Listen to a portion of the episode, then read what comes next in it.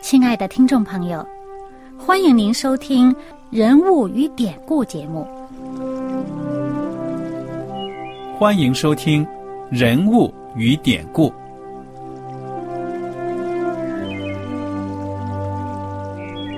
听众朋友们，当你读圣经的时候，不知道有没有过这样的想法？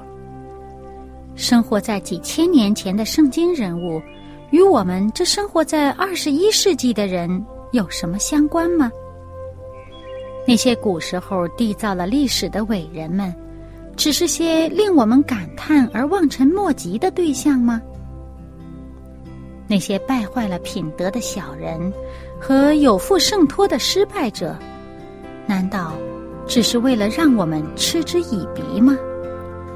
在这个人物与典故的节目里，我和小燕将与大家一起，通过圣经中的人物和他们的事迹，看看我们能从他们的故事中得到哪些启发，以便用正确的态度来对待我们每天所面对的生活和挑战，共同奔走天国的旅程。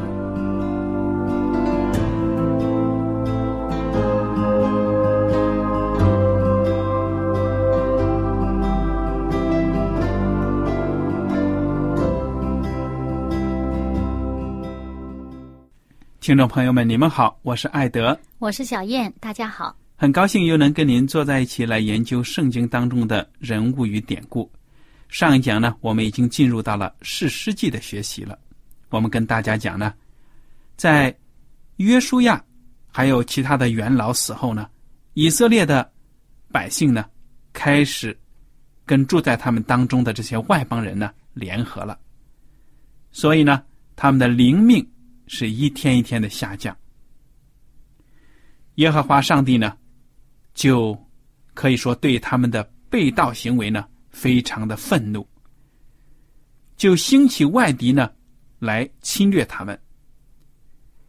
以色列的生活并不好过，他们以为呢，离开了上帝，跟外邦人联合在一起，这日子呢才够享乐。其实呢，他们的日子非常的困苦。因为呢，罪并不能使一个人呢真正的快乐，所以他们就祷告：“哎呀，主啊，救我们吧！外敌又入侵了。”上帝在他们当中兴起的领袖呢，叫士师。士就是士兵的士，师呢，就好像老师的师。这个士师呢，是一种民族的英雄，在一个时期里面，特定的时期里面呢。上帝所兴起的民族领袖、民族英雄，他们并不是以色列国的，比如说像国王这一类的政府的官员，不是这样的，而是一定时期的领袖。嗯，其实为什么上帝不给他们兴起这个国王呢？因为圣经已经告诉我们了，后来呢，以色列人他们就向上帝求了。哎呀，我们也想要国王。他们也是想学外邦的样子要国王，但是上帝呢，刚开始是不给他们国王的，因为上帝知道呢，他们效法外邦人兴起国王之后呢，这个国王毕竟是在百姓的头上啊。上帝说了，你们知道这个后果吗？你们要了国王之后，他们向你。这些国王要兴起来向你们征税纳税，把你们的儿女抓去当兵当宫女伺候他什么的，你们知道这个后果吗？他们光以为呢，好像国王很威风啊，是一个国家的象征。我们常常说，为什么英国到现在还是君王制度？为什么日本天皇虽虽然没有什么实际的权利，但是仍然保留在他们的政治制度当中？我们常用的一个字呢，就是。象征一个国家的象征，所以以色列人说：“我们想要国王。”但是，圣经告诉我们，上帝才是这个民族的王，对不对呀？嗯，对，我觉得呢，上帝他就是强调说，其实呢，是我在你们当中做王，你们应该以我为长，呃，为为王，你们应该以我为首，嗯，应该。上应该百姓呢，把上帝放在首位，遵从上帝的教导的时候呢，你这百姓的日子呢，有平安，有喜乐，有丰足。但是呢，以色列百姓呢，他们要不要这个上帝？我要我用自己的这个想法去生活，我要各自为政。这时候他就觉得，哎，这个这个这个呃，我各自为政，这日子不好过，我需要有一个呃看得见的领我的头儿。嗯所以你看呢，在这个以前呢，呃，我们见到在约书亚记和以前，那以色列人的这个呃这个领领导层啊，最决定性的仍然是上帝。嗯哼，接下来就是上帝小谕他的先知，小谕他的祭司。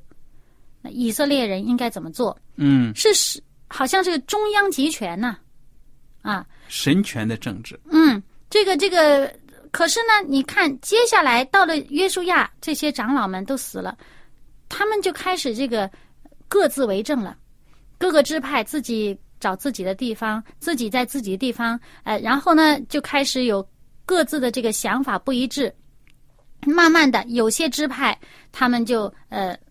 就是靠上帝的赐福，他们得了自己的土地；有些支派就根根本就一块地也没得着。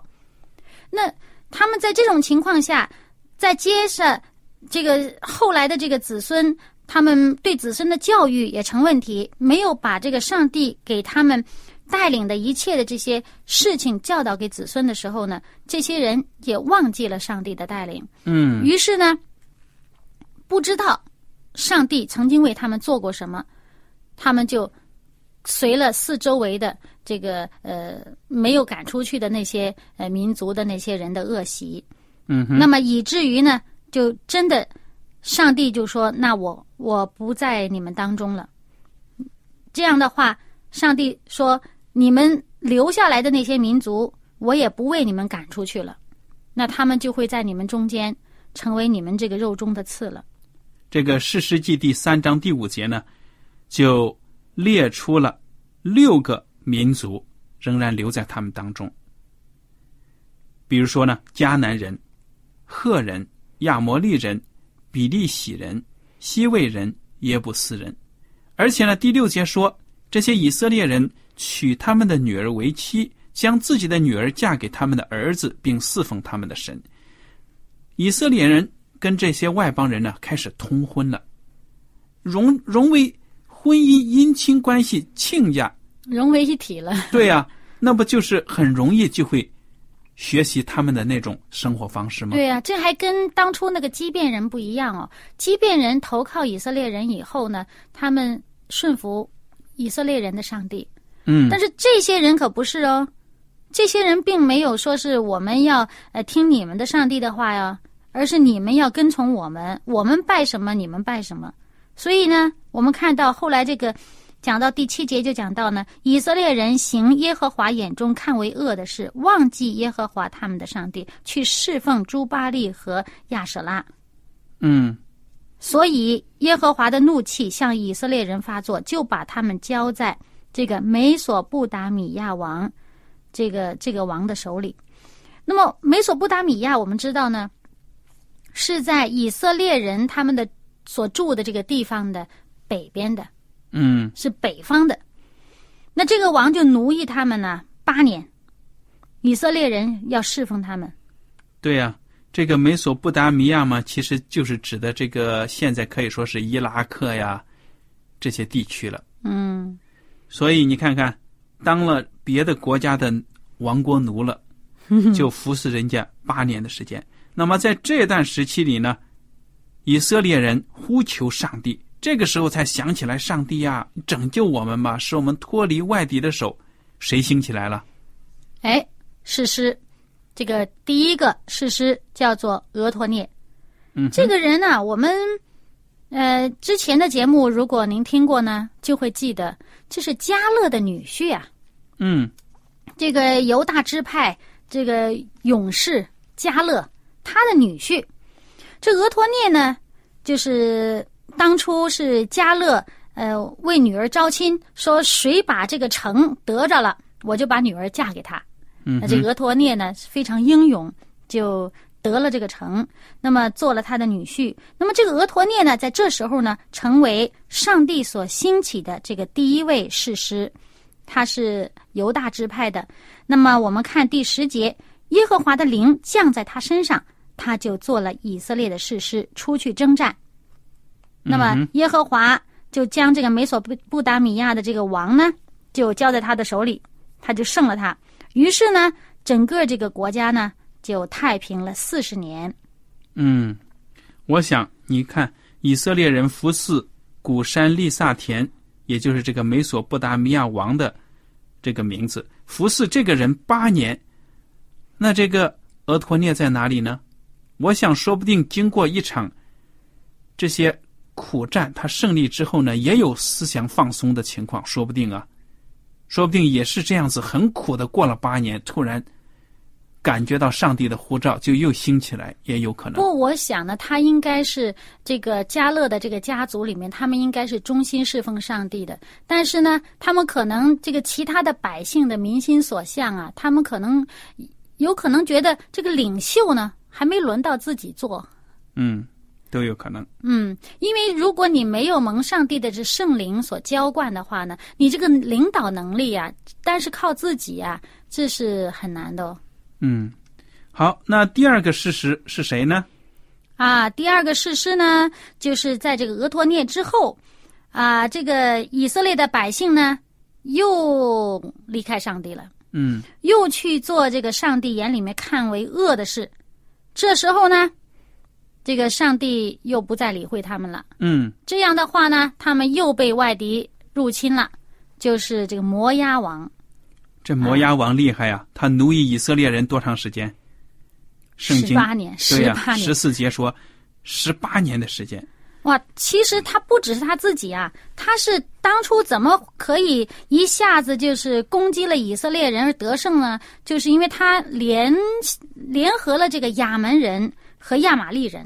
嗯，合在一块儿，这帮人呢，整个是在这个我们知道以色列的这个地图啊，他们这个应许之地是长条的嘛，嗯哼，长条的是从北向南这么斜斜的这样长条的，而这帮这个摩押王联合的这一帮人，整个就是在以色列人的东边，嗯，就等于东部的其他的这个外延的这些，全都联合在一起了，攻击以色列人。嗯哼，那么。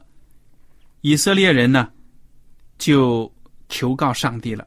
耶和华上帝就兴起了一位拯救者，这个人的名字就叫以户。嗯，他是个左撇子，对不对啊？哎，圣经说他是左手便利的。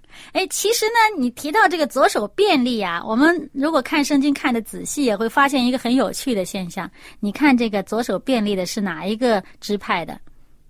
左手便利的，便雅悯支派的。便雅悯是吗？你看这个第几节呢？第十五节嘛。第十五节讲到，说这个以户啊，他是便雅悯人基拉的儿子，是左手便利的。我们要看圣经后面的啊，会发现便雅悯人呢有很多，有很多勇士，而且很多都是左撇子。举个例子，举个例子啊，就是后来这个便雅悯当中有这个基比亚人。干坏事的基比亚人，那他们当中也讲到有很多是这个左撇子，还有呢，后来这个到以色列王这个扫罗啊、大卫那时候，哎，也讲到一些便雅悯的勇士也是左撇子，就是他们左手拿武器拿的便利的。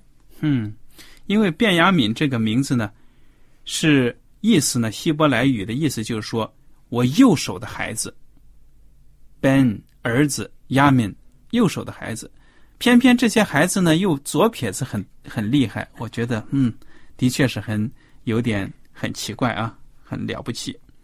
那么这个以户呢，当了士师之后，他要替民要除恶，这个以户可以说是胆大过人，他没有带着一群军丁去攻打这个王，而是呢单枪匹马。对了，只身入宫去刺杀这个。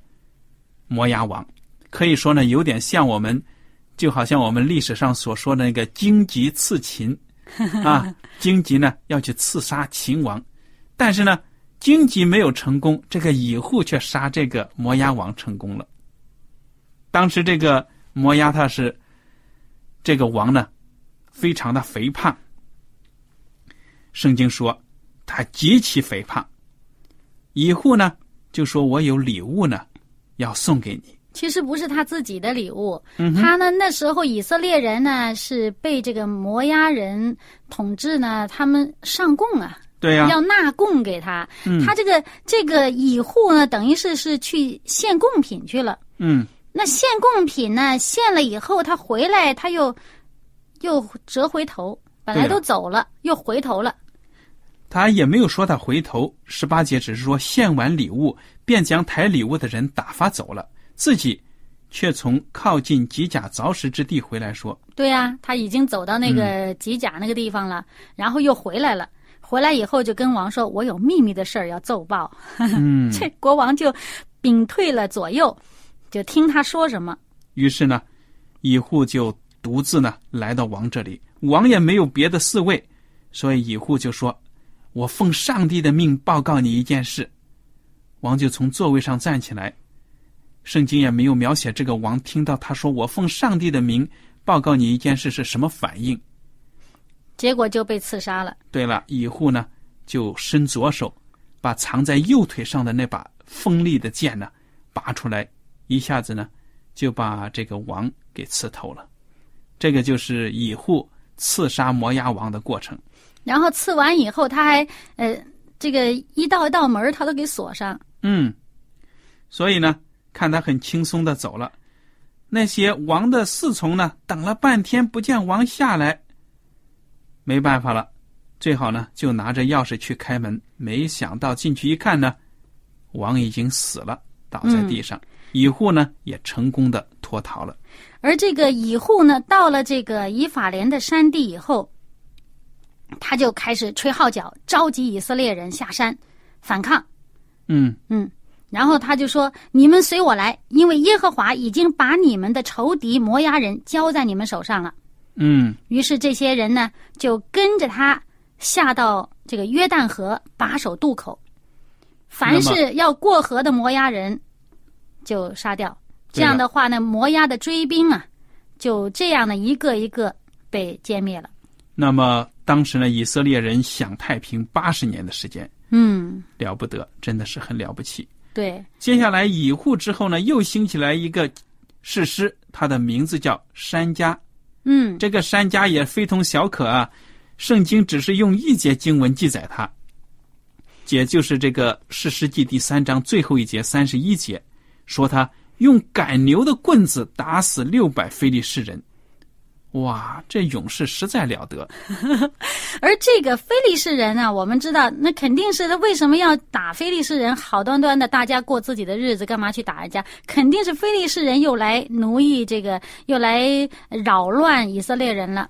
而这非利士人住的地方呢，就是在以色列人的这个西南沿海的地方。嗯那非利士人沿海打鱼的，那他们就是西南沿海。哦，我们看看，刚刚前边啊讲的这个俄陀涅是打的北方的敌人，然后呢以户呢打的是东边的，那现在呢是西南的。所以以色列人可以说是四面八方都有敌人。他们真是当他们离弃上帝的时候呢，这四面八方的人都可以来扰乱他们，嗯，因为他们已经没有可以帮助他们、为他们去征战的上帝的保护了。嗯，接下来这个《士师记》第四章呢，讲了一个可以说很独特的人物，也是士师，但是这次不同的是是什么呢？性别不同，对了，是一位女士师，她的名字叫狄波拉。小燕跟我们讲一讲这位先知，又是先知又是士师的人物的故事。嗯，那么这位底波拉呢，他做士师的这个背景啊，就是在之前的这几位嗯以色列人的这个士师死了以后，以色列人呢又开始行耶和华眼中看为恶的事，于是呢，这个当初没有赶出去的这些呃这个迦南人的啊外邦的外邦人呢，就是其中有一个城市叫做夏所，这个地方的这个迦南王叫耶宾啊，这个夏索王耶宾呢，他就这个壮大起来啊，就是呃这个欺负以色列人，而且呢，他不仅是就是强大，而且他军力非常的强大。嗯哼，他有多少这个铁车啊？我们之前以前讲过呢，说这个以色列人他们有时候怕那个铁车啊。这个单是耶宾王就拥有铁车九百辆。这个圣经在这个呃士师记第四章的一开头就讲到呢，他大大的欺压以色列人二十年。哇，了不得！这个是在，呃而这个夏所王他的这个领地啊，是在拿夫他利的这个里面，嗯哼，就是拿夫他利人没有把他们赶出去，就跟他们住在一块儿了。那么这个地方呢，这个夏所王的势力还蛮大的，他不只是在拿夫他利人的地盘，也在这个西布伦人的这个地方，呃，可以自由往来。那么底波拉呢，那个时候呢，是以色列人呢，就已经是深受夏所王的这个苦害，他们就是呼求耶和华上帝。那上帝呢，兴起了底底波拉。那她本身呢是做妻子的，她又做士师。那作为女士来讲呢，其实我们知道呢，在以色列人的传统当中呢，他们是以这个男人为头的。对呀。一直到现在，其实社会上呢，还是以男性主义为主的。那么，狄波拉能够在民族当中兴起来，得到上帝的重用，百姓的这个拥护呢，确实是很了不起，是上帝的赐福。嗯，而且呢，他就在他家那个棕树下边啊，这以色列人都上到他那儿去听他的判断。嗯哼。也就是说，这个百姓当中有些什么不和啊，有些什么争闹啊，就走挺远的路到他住的地方去找他判断。对呀。所以呢，显然是就是说，有上帝的圣灵同在的时候呢，这个人的这个名声，他的这个正直，他的这个智慧呢，是大家有目共睹，也是很受人信服的。对呀。那么这个时候呢，底波拉呢？就嗯，叫人去找一个人，叫做巴拉，就把他叫来，跟他说说耶和华这个以色列的上帝呢，吩咐你说呢，你要率领一万的这个拿夫他利人和西布伦人去一个地方去打仗，嗯，而在那个地方呢，我必使耶宾的将军西西拉他所率领的这个车辆和他的全军呢，都去这个地方。就是基顺河，那在那里呢？就是耶和华上帝说：“我必把他们交在你的手里。”嗯。那当时这个巴拉听了底波拉这么一说啊，什么反应啊？巴拉说：“你若同我去，我就去；你若不同我去，我就不去。”胆怯了。你说他叫这底波拉跟他一起去，那底波拉呢？答应了。嗯哼。说我会跟你一起去，但是呢，你所走的这个，你你要做的这个事情啊，呃，即使你确实是会得胜，因为耶和华上帝交给你了，但是你得不着这个荣耀，因为呢，耶和华上帝呢会把这个荣耀呢、荣誉呢归给一个女人。嗯，哇，这个故事还挺波折呢，还有了一个转折。那我们一听归给一个女人，想着会不会是给底波拉你呢？哎，结果还不是。你继续听下去呢，就发现呢，真的这个嗯，这个巴拉呢，就听了底波拉的话，他去招聚了这个百姓，这个拿夫他利人和西布伦人呢，就去这个埋伏了，去这个基顺河这个地方去埋伏了。而且呢，也确实在那个地方呢，耶和华上帝呢，就使这个这个耶宾耶宾王他的这个。这个大将西西拉所带领的这个车队呀，都混乱了，全军都倒在刀下。哇！所以不管这个战术如何，反正把这些铁车的军队给打垮了。嗯，结果就剩下这一个，就是这个大将西西拉呢逃跑了，但是他跑呢，就跑到了一个这个这个呃基尼人西柏的家里边去去想去藏起来，嗯哼，哎，那么这个基尼人，其实我们如果看圣经的话，就会发现呢，基尼人呢，他是这个摩西岳父的后代，嗯，啊，就是这个摩西的呃妻子的兄弟的这个后代。嗯哼，哈，那么这个人呢，呃，他的这个妻子西柏呢，就是也用了一个计，最后呢就把这个呃西西拉给杀了。对呀、所以这个大将军呢，实在是兵败如山倒。他自己以为逃到这一家呢安定，没想到这一家人真的是就这样子，表面上答应他一切的要求，给他喝呀，让他休息呀，就趁他睡的时候呢，就把他给命啊给取了。对，虽然他们这个这一家人不是以色列人，但是他们的心呢也是在以色列那边。那么结果呢，我们就看到第五章呢，就是底波拉所做的这么一首歌，就赞美耶和华上帝。他把整个这个战争的过程呢叙述了一遍。就好像那个以色列人过了红海，摩西也是可以说是诗性大发，啊，就在圣灵的感动下，也做了摩西的歌，对不对呀？啊，赞美上帝啊，那个他的那个姐姐米利安就带领百姓唱歌跳舞，啊嗯，歌颂赞美上帝，啊，那么呢，我们看到呢，这个在第四章的最后一句话就讲到啊，上帝使迦南王耶宾被以色列人制服了。从此，以色列人的手越发有力，胜了迦南王耶宾，直到将他灭绝了。哇，打败了。而这一仗成了一个决定性的胜利，对了，以至于呢，就是不久的将来呢，以色列人就彻底的战胜了这个迦南王耶宾。那也就是说，在拿夫他利地中心的这个这个敌人，等于说他们是个呃腹中之地，这个这个祸患呢就除掉了。那么我们看到，在第五章《士师记》第五章的最后一句话，这样国中太平四十年。嗯，真的是很了不起。所以你看看呢，如果能够顺应上帝的诫命，寻求上帝呢，就能够把敌人给除灭，长久的平安就会随之而来。而且呢，在这一里面呢，我们要请大家特别留意一句话，就是在《士师记》的第四章的第十四节，就是在底波拉叫巴拉去打仗的时候呢，他说了一句话，这一句话是很有名的。那么我们看，他说：“耶和华岂不在你前头行吗？”其实，我们如果回顾之前，以色列人进了迦南地，整个一路上的战无不胜、攻无不克。圣经有几次都强调，这是耶和华在以色列人前面行，嗯，而在这一次决定性的胜仗呢，也是耶和华在以色列人前面行。那我们是不是在生活当中都跟随上帝？上帝在我们前面行，我们有没有跟着他？嗯，非常好的问题，愿我们记在心中。